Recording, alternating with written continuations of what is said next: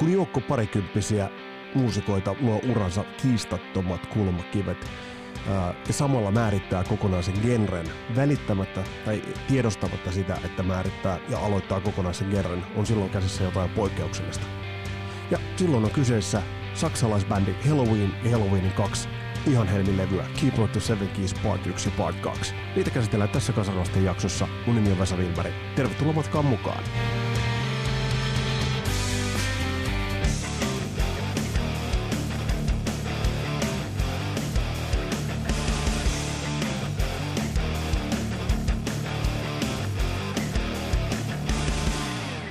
Ja ihan ensi alkuun kiitos kaikille matkassa mukana olleille.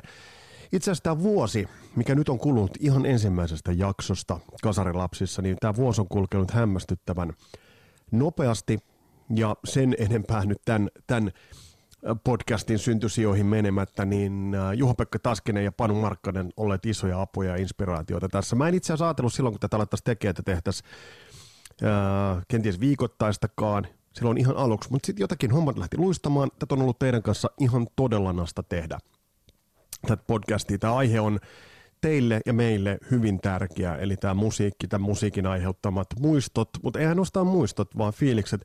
Ja mikä mukavinta, niin siellä on paljon paljon nuorta jengiä langalla, nuorta jengiä kuulolla, joille ja teille tämä musa on ihan uutta. Ja jos tässä on kyetty tuomaan sellaisia artisteja matkan varrella esille, että jotka teitä ovat inspiroineet tai jotka löydätte kenties uusina artisteina, niin sehän on vaan aivan mahtavaa.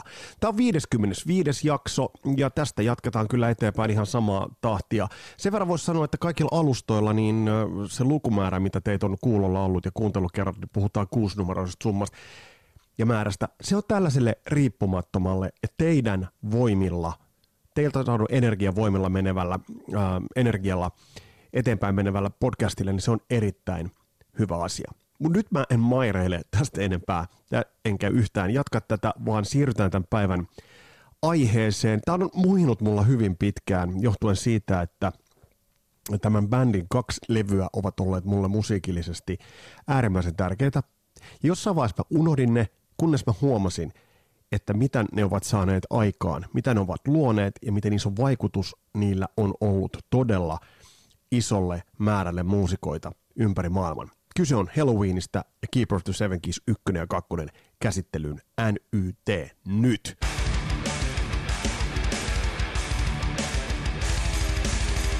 Elettiin kevättä 1988 ja paikka oli Kymin seurakunnan nuorisotila Boksi. Mä en ollut käynyt edes rippikouluita, mä lurkin siellä vähän pitkätukkana aina niin kuin, ikään kuin puolilaittomasti, vaikka kyllä niin kuin seurakunnan mainio nuoriso-ohjaaja Jukka-Pekka Jörö Enrus kyllä tasan tarkkaan tiesi, että Wienberg ei ole muuten sitten käynyt sitä rippikoulua. Mutta palataan tuohon treenikämppään. Se oli loistava kämppä, siellä oli hyvät kamat, hyvät rummut, PA-systeemi ja siellä oli aika turvallista treenata. Ja me treenattiin siellä kaveriporukan bändin kanssa, joka oltiin perustettu muistaakseni jo 12-vuotiaana laitettiin. Siellä oli useita eri nimiä, The Privacy Flame – Meanwhile oli yksi nimi, mutta sitten joku perkele luettiin suosikista, että sellainen bändi joku Meanwhile. Meidän piti sitten vaihtaa nimeä. No sitten löydettiin sellainen nimi kuin Admire, eli Admire, ja sillä sitten treenattiin ja työstettiin huolella musiikkia mainiossa nuorisotilassa. Ja meillä oli yksi biisi, mitä me hiottiin. Bändissä oli silloin Vauhkosen Matti, Jylhän Jari ja Hyttisen Tomi eli Timmy ja meikäläinen. Ja neljästään työstettiin menemään boksilla ja meillä oli vahva intohimo saada biisiä aikaiseksi. Se oli muutenkin äärimmäisen luovaa kautta. Mä muistan, että silloin oli oppinut soittamaan pikkasen paremmin, eli silloin soittotaito oli vähän kehittynyt jo, että pystyi tehdä vähän muutakin kuin sitä niin kuin ihan neljän soinnun juttua. Ja Admire muuten on ollut keikallakin hiljattain Janne Ensolalla ryyditettynä, ei tästä ole montaakaan vuotta ja tullaan varmasti olemaankin, mutta se siitä, niitä pätkiä löytyy YouTubesta. Mutta me treenattiin tätä biisiä ja me lähdettiin kehittämään sitä mahtipontisella nimellä Shadows of Mordor. Mä olin just silloin lukenut ensimmäistä kertaa Taru Sormusten herrasta kirjat ja sehän inspiroi sitten nuorta muusikkoa aika suuresti. Mutta oli vieläkin suurempi inspiraatiolähde. Ja me tullaan siihen ihan kohta. Me treenattiin sitä biisiä. Me tehtiin siihen osia, palattiin taas alkuun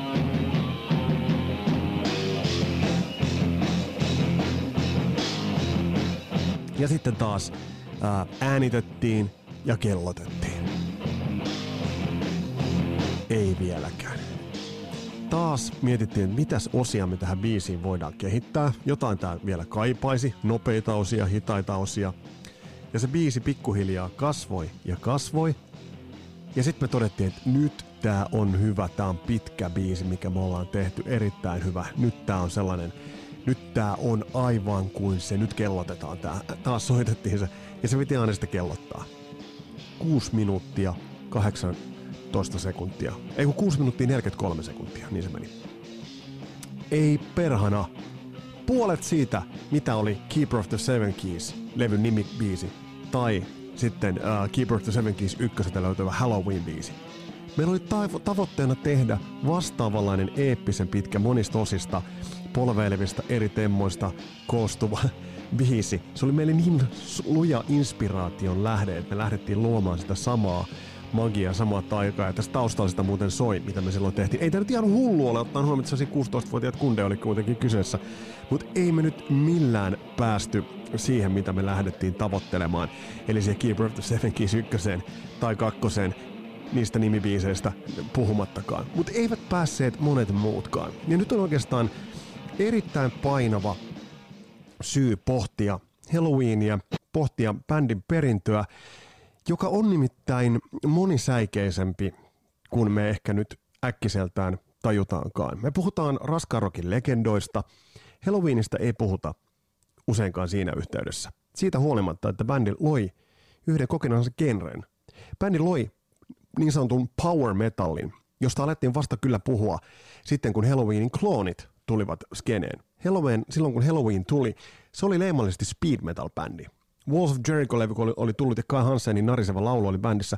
Silloin puhuttiin enemmän speed metallista. Mutta käydään tässä jaksossa läpi tot Halloweenin äh, kultakauden kahta eeppistä levyä, monumentaalista levyä, niiden ulottuvuuksia. Ja kun mä tuossa männäiltana grillailin pihalla kauniissa kevätillassa, otin pari mäskiä siihen ja laitoin vähän taikinaa lauteille, niin kuin Tepposen Masa sanoo, eli grillasin makkaraa. Ja mä kuuntelin yhtä soittoa nämä kaksi levyä läpi. Ja mä olin hämmästynyt siitä, miten hyviä ne biisit oli, miten hyvä se soitto oli, miten vähän ne levyt olivat itse asiassa vanhentuneet. Nyt mennään syvemmälle Halloweeniin. Pysy matkassa.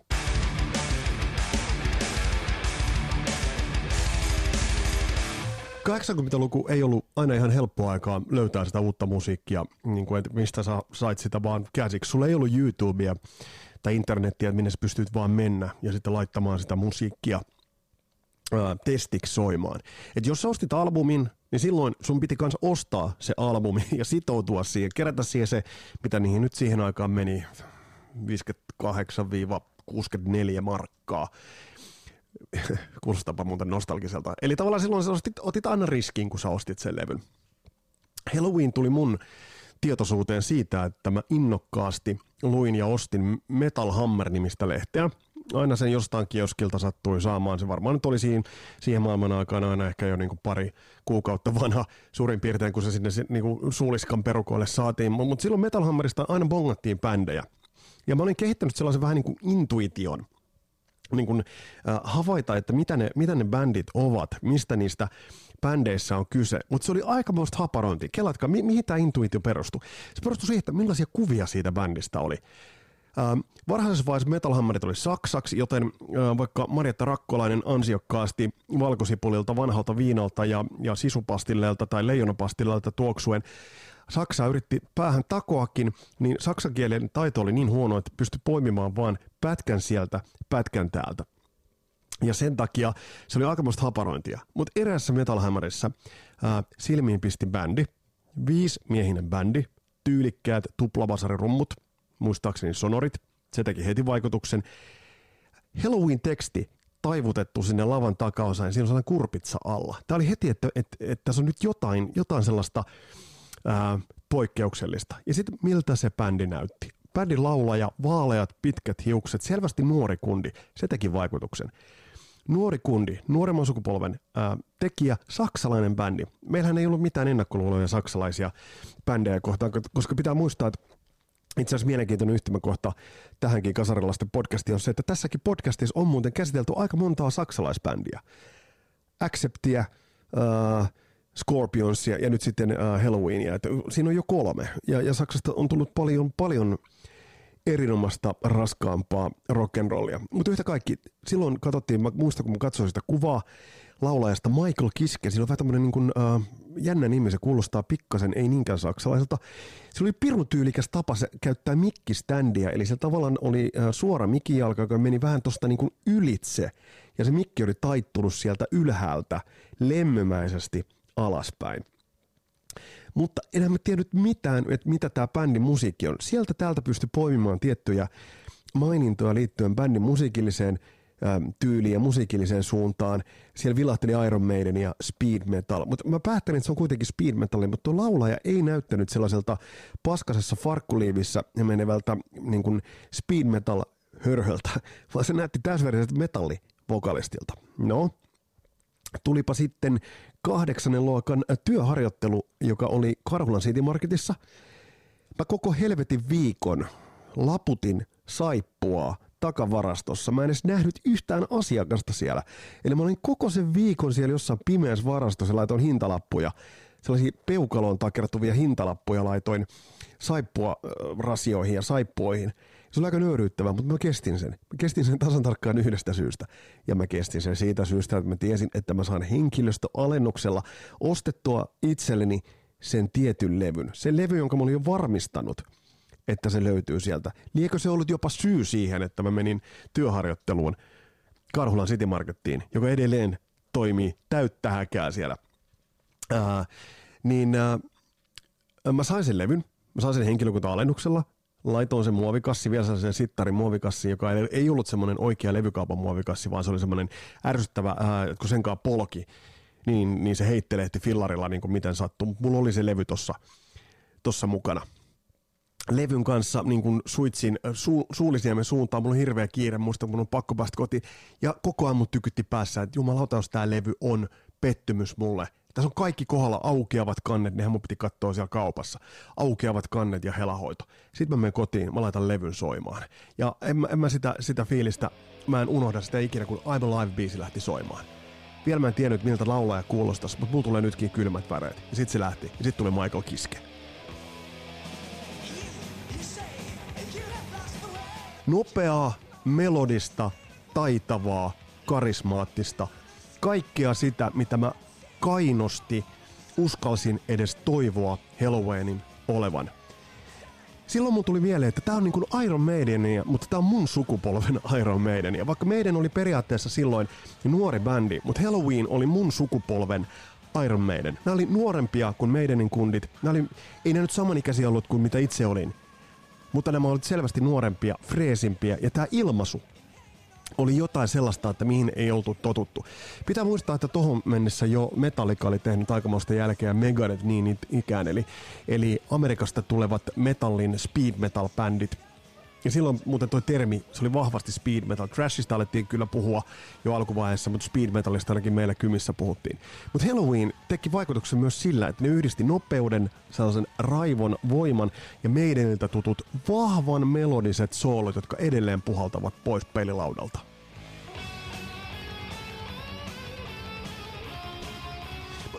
Bändin kitaristikaksikko Michael Weigat, äh, Kai Hansen tohon aikaan oli erikoinen kaksikko kaikkinensa. Ehkä Kai Hansen heistä se pikkasen taitavampi, mutta sitten äh, Michael Wake toi tuohon äh, sooloihin toi melodiaa ja toista moni-ilmeisyyttä. Ja sitten tämä tämmöinen äh, slaavilainen kansanmusiikki perinne, joka tähän tuli.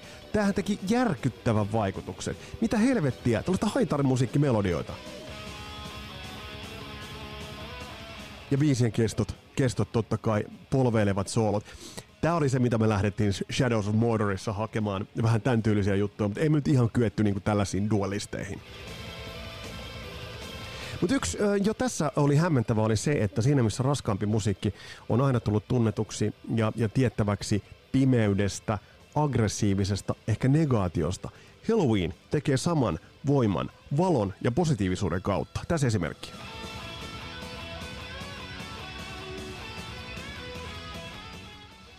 Ja nyt tässä tullaan siihen, että, että oikeastaan, että mikä on se Halloweenin perintö ja oikeastaan Halloweenin iso merkitys. Tuossa lähdettiin luomaan sitä power metallia. Mutta kyllä bändi osasi myös niinku rokata.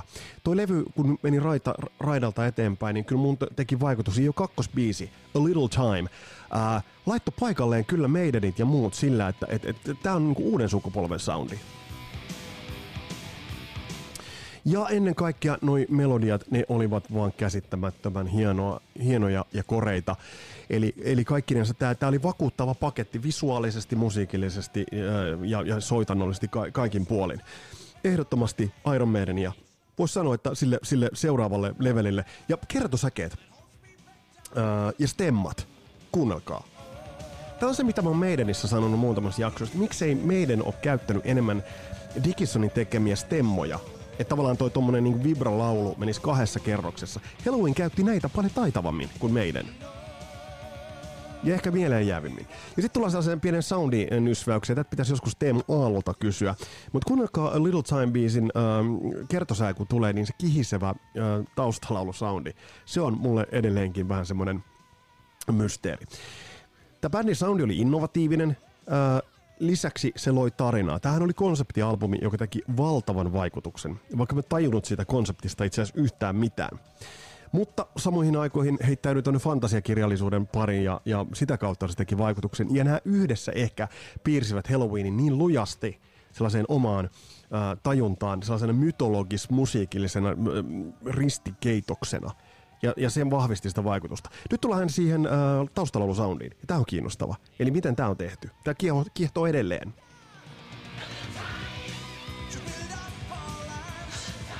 Ehkä siellä kuuluu vähän Kai Hanseninkin ääntä tuolla takana, että se, se vähän niin kuin selittää, selittää tätä taustaa, että miten toi taustalaulu-soundi on saatu aika, aika kiintosaksi.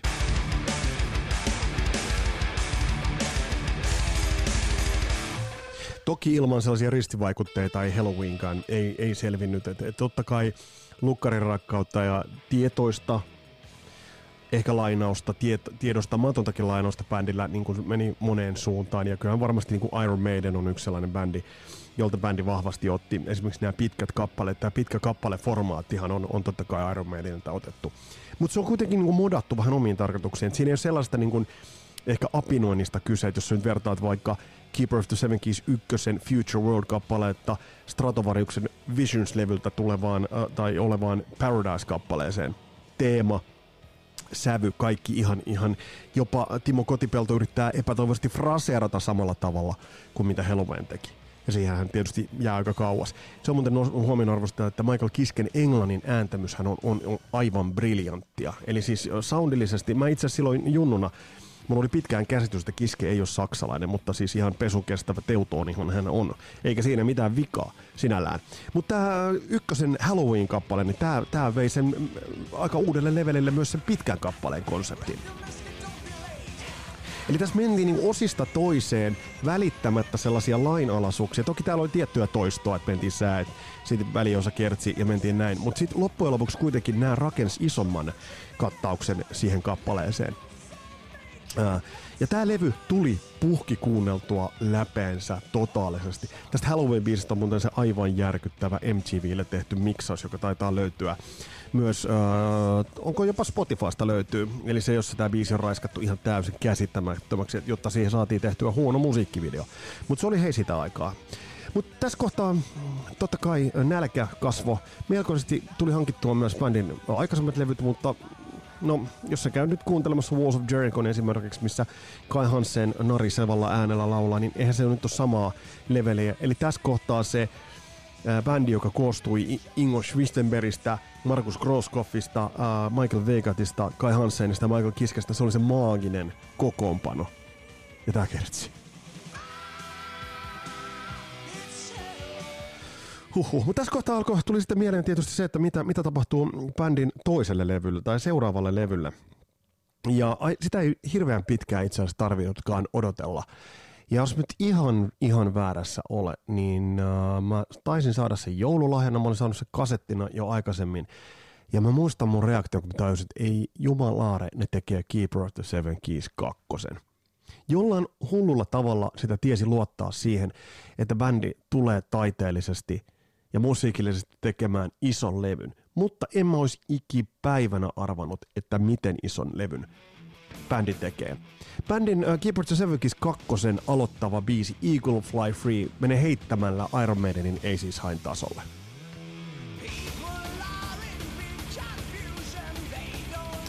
Ja mitä tässä onkaan kasas? Mulla on siis hyvät kasarilasten kuulijat, mulla on kylmät väreet päällä tällä hetkellä likipitäen ö, tippalinssissä, koska tämän levyn se taika ei ole mennyt niinku mihinkään. Mä en nyt suinkaan kuuntele viikoittain tai kuukausittain tai jopa vuosittain.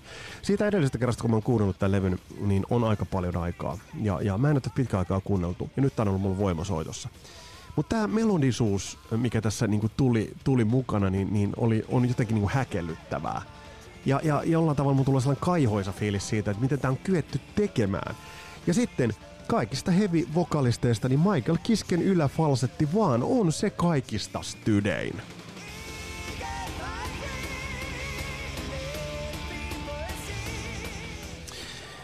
Mutta sitten tuli se, luojan kiitos, tuli se päivä. Tuli se päivä, että bändi tuli Suomeen keikalle ja Iron Maidenin lämpärinä.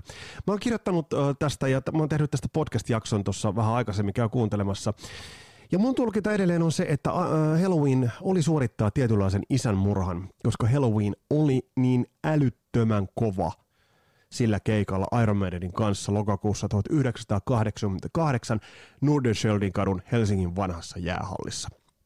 Äh, mulla on tietty muistikuva – ää, jäänyt tosta keikasta mieleen. Mä yritän sitä teille jakaa, jotta te tajuaisitte sen ää, tunnelatauksen, mikä siitä tulee. Mä muistan, että tuolle keikalle mentiin äärimmäisen suurin odotuksin. Mä en varmaan milleen keikalle ole ikinä mennyt niin suurin odotuksin kuin tolle keikalle. Keeper to Seven Keys 2 oli kuunneltu läpeensä. sitä oltiin, ne biisit oli tuttuja, mutta ei liian tuttuja, koska se oli muistaakseni ilmestynyt vasta vähän aikaisemmin hämmentäviä kappaleita, melodisia kappaleita, iloa, valoa, energiaa, raivoa, oikeastaan kaikkea sitä, mitä hyvässä, mistä hyvässä musiikissa on kyse. Ja Dr. Steen. Mä muistan aina sen äänimaiseman, kun oltiin Maidenia tultu katsomaan. Ja kun tää äh, biisin pre-koorus lähtee, niin Michael Kisken ääni soi Helsingin jäähallissa ja jengi on täysin sekaisin.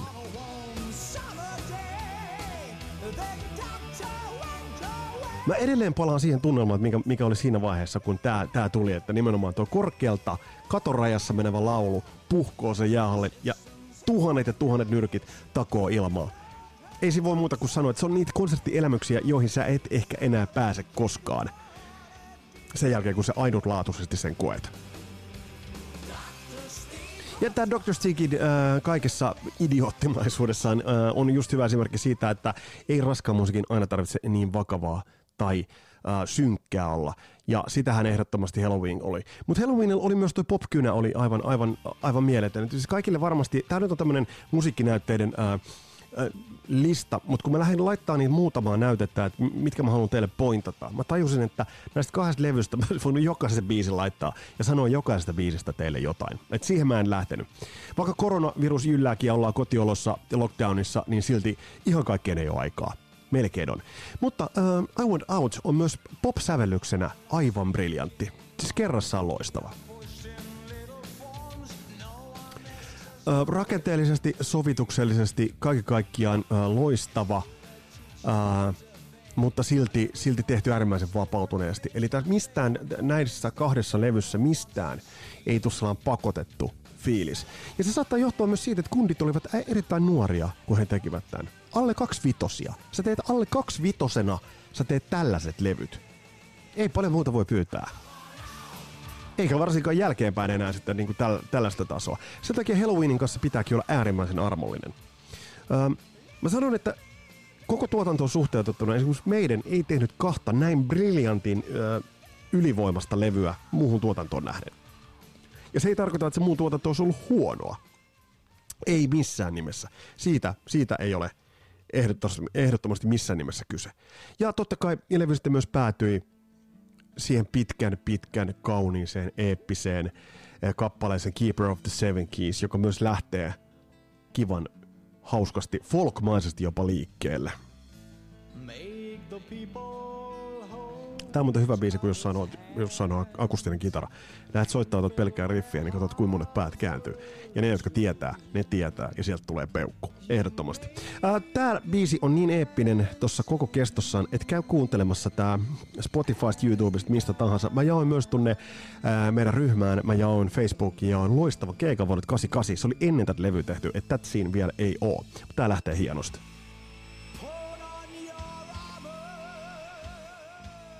Tässä luotiin uusi genre, vaikka sitä uutta genreä bändi ei varmasti lähtenyt edes luomaan. He eivät puhuneet power metallista, he tekivät omaa juttua, hauskalla huumorilla, twistillä vielä, mikä sekin oli aika harvinaista tohon aikaan.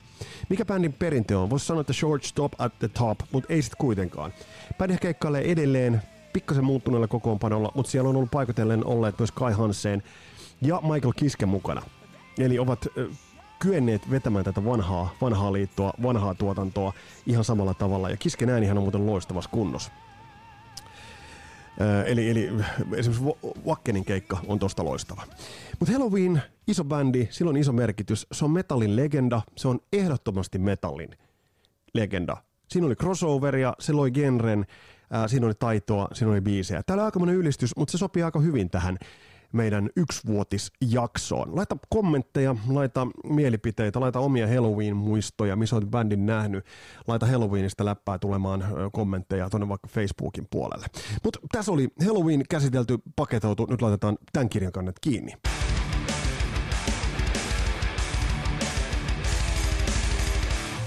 Ja vuosi on tehty tosiaan kasarilapsia. Kiitos kaikille jälleen kerran, ketkä olette olleet mukana. Me jatketaan samoilla raiteilla ja nyt tiedetään se, että koronavirus jyllää. Tarvitaan tekemistä, kuuntelemista. Harry Front vettas täältä pesee. Uusia jaksoja on jo laitettu listaan ja niitä aletaan työstämään. Hei, mun nimi on Vesa Wienberg. Kiva, kun olet matkassa mukana. Palataan astialle. Moro! Hello boys and girls, this is your truly David Coverdale for Whitesnake. And you're listening The Casa relapsed.